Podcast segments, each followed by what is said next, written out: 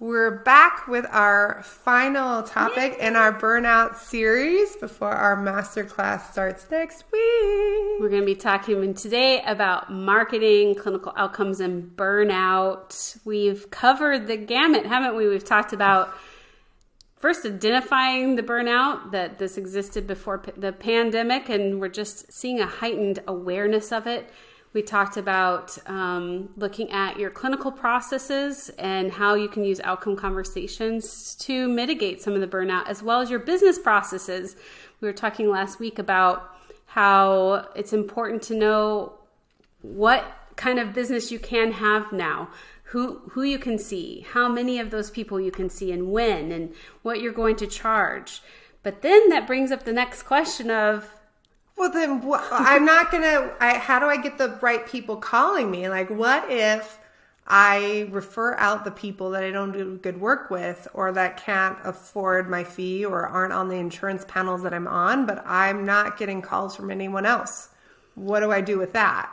oftentimes when people make a shift in their business and if the phone slows they'll say it's because i raised my fee or i shifted this thing in my business but no one really knows what you're doing shifting in your business what they do know is what you put out in public your visibility how you're seen and that all comes down to your marketing and if you're doing good marketing you won't get burnt out because you'll be speaking to the people who resonate with you, who call, who want to invest in working with you. And there's that synergy again. We're looking for the things that energize us, not deplete us, so that we can mitigate that burnout in our business. It can, it's a really exciting thing when you get people who call you on the phone, who already know your fee or yeah. what insurance plans that you take. They already feel a connection with you. They understand how you work, what mm-hmm. they're agreeing to. Like they have informed consent and they're like, hey, hey, hey, yeah, yeah, yeah. Like, yeah, no, like, do you have appointments? Like, when can I get in to see you? Like, I'm ready and willing. It's a whole different piece. And it's not to say that with, perfect marketing like people you're not going to have to have some conversations with people but the better your marketing is the the more that you can put the message out to the people you want to work with in the place where they're at mm-hmm. and the more that your marketing really kind of like walks people down a path oh it changes the process and the outcomes. Not just oh it's easier to get the person to schedule. This person is prepared for what therapy looks like with you. They have already committed to i know that it's going to be an hour a week or 90 minutes a week. And oh this person does a lot of homework or wow this is going to be really intensive work i'm going to do an intensive with them once a month where we're going to work for six hours or whatever your particular dynamic is and how you do the work they're stoked on it mm-hmm. and so when it when you align that marketing again if you're burnt out and you're not dealing with the marketing the phone is going to ring with a lot of mismatch, right? So, in mm-hmm. order, we want to check our state and change, shift our state into a place of feeling more grounded and confident about the business we're creating and knowing our boundaries, our limits, what what is our wheelhouse, you know, staying mm-hmm. within that and taking those outcome conversations that we've had with clients and taking that feedback and putting it into the marketing is going to be what changes everything. I mean, and when we say marketing, we're talking online, your website, what you post on social media, every your directory listings, but also your in-person marketing.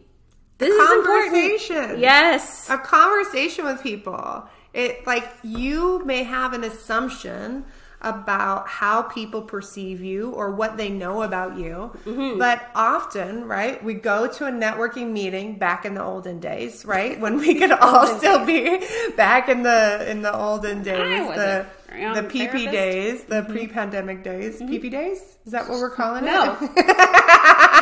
nope. That's no, not going to stick. I'm going to make it happen. Nope. I'm going Come on, comment on the blog. I nope. want a review of the podcast if you're down for PP days. No. All right. So you would go to these places and people would go around the room and they would say, you know, hi, my name is so and so, and I see everybody from 8 to AD.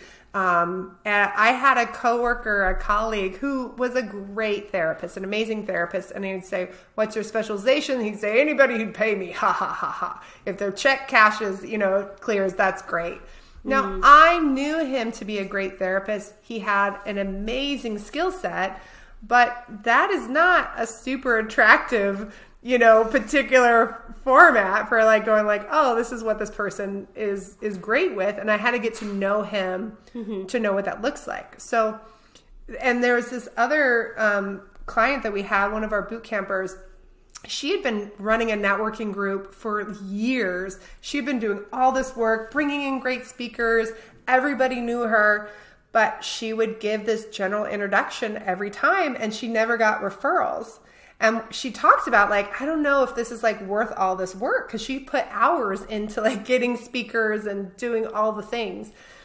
And so when she finally came up with a clear marketing message for her website and then utilized that to come up with just her here's what i'm going to say about myself and she was clear about what she, where she did her best work suddenly within a couple weeks she got like four referrals from those people that she'd never gotten a referral from before why? Because we only have so many categories in our brains.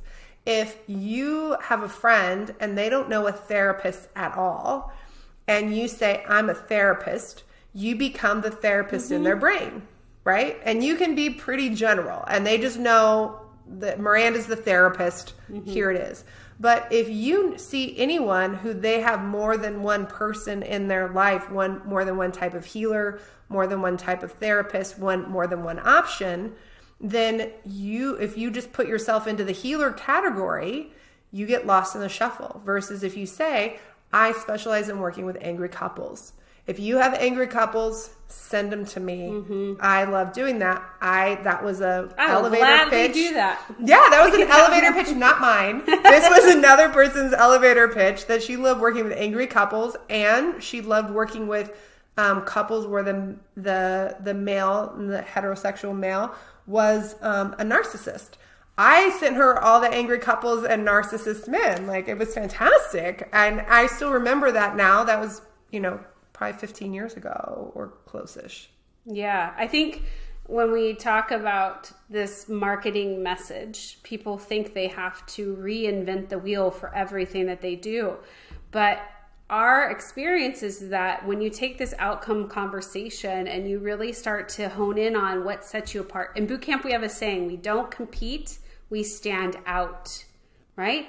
It's not about what other people do or say, it's about knowing what makes you unique as a healer as a mm-hmm. therapist right and that's this that's a, one of the things that when we know confidently like how we help others and that outcomes conversation can really help with that then we can speak to it because otherwise i'm not going to remember you and i'm not going to really resonate with can you really help me but if you're really clear about this is how i help this is who i help and how i help so that this is the transformation that that they can experience mm, i want i'm i'm interested you know it's juicy and for a lot of you, you have maybe a couple of areas of interest or a couple areas of specialty.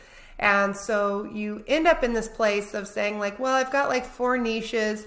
So I'm just going to list off these four yeah. specializations or niches, or well, I do EMDR and I do DBT, mm-hmm. and then I specialize in trauma, and then I also do this other thing, and blah, blah, blah. And again, our brains work. We want to put people into a category the more you give initially with a new person, often the the less that they're going to remember you. They glaze over. Think about when you're reading. Like if you go to a website and you look at the services and it's a long list of 15, by service 4 I'm like, I guess they do everything. I can't my brain yeah. cannot take it all in. No. And so, but if they say like, "Hey, here's who I am and how I work," and then they say, look, here's some of my specializations, and I can click to that and read more about what they do, then I can I can feel a connection with them, right? Just like if somebody was in front of you, you wouldn't suddenly start rattling off all these different ways you could help them. You would say,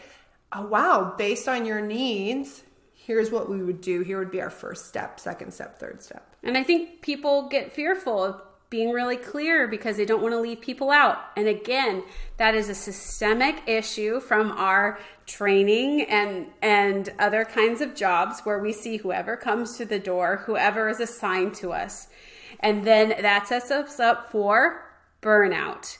And so we want to reduce the burnout. We want to be clear about the work that energizes us, not to feel guilty about that. You wouldn't tell your client, you know, you should do all the jobs. You want them to focus on the thing that gives them joy, right?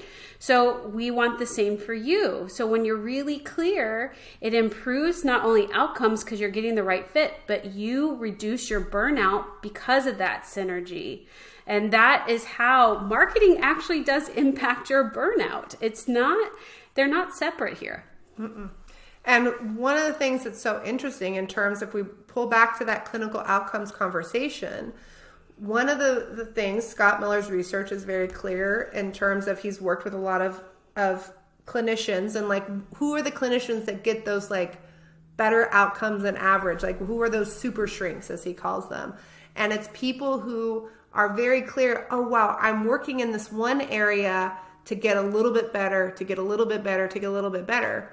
If i'm working in such a broad range and I'm trying to get better in seven different clinical modalities and seven different clinical niches, am I really making progress? Versus if half of my caseload or all of my caseload has some of these shared traits, and I learn an intervention or I go to a consultant talking about this stuck point that kind of is extrapolated through this individual, then suddenly that one hour consultation or that four hour training investment has a much bigger return in terms of your clinical work.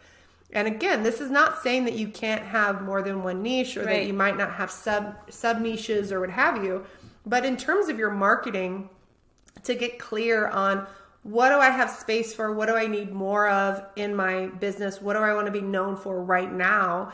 And whether you're going to spend 3 months or 12 months on really getting that clear and then maybe you shift and you add something in. Maybe it's an ancillary service. Wow i work with teens. This is i love working with teens. This is what i do what have you. And then maybe you're working with parent coaching of you know teen moms or whatever you know moms of teens and doing work with them and doing a group. Then you can have these things tie back together and you're never stuck. I think that's the other yeah. reason why people avoid this in their marketing. They're afraid, oh my gosh, if I speak to couples and I get all couples, I don't know if I could do all couples. Well, the reality is is that you will always have diversity in your referrals because why? Your clients will refer to you. They don't know necessarily that you only work with couples, but they know that you are great and you help them. And so when someone needs help, they're going to think of you and say, I know a therapist that's great. And that diversity will come there as well. And as you have your eye on this, on your clinical outcomes and your clinical energy, you'll be able to know, oh, wow, that referral, I really feel energy. Wow, you know what? I do have the skills to help with this person. Yes. Or, ooh, actually, like that person's got a great personality, but like that would be not just a stretch for me clinically, that would be a stress for me clinically. That's actually not an area that I am trained in or that I want to be trained in. Mm-hmm. That's not an area that I'm looking at growing over this next year, right? So we want you to be intentional too about your clinical growth. And all this ties back into, right? Your burnout. Mm-hmm. If you are sending yourself in 12 different directions, trying to market also to 12 different things, that's a lot of different social media posts. That's a lot of different conversations. It's a lot of different contacts to make traction in any one of these areas. And what we've found pretty consistently is when people are trying to market to all the things, it has less of a return.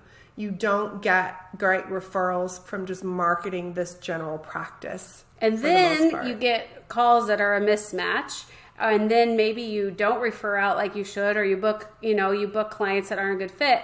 And then we get stuck in that cycle again of where it's like the self-fulfilling prophecy of like i am so burnt out i'm so tired this isn't working for me and we keep doing things mm-hmm. that aren't working for us.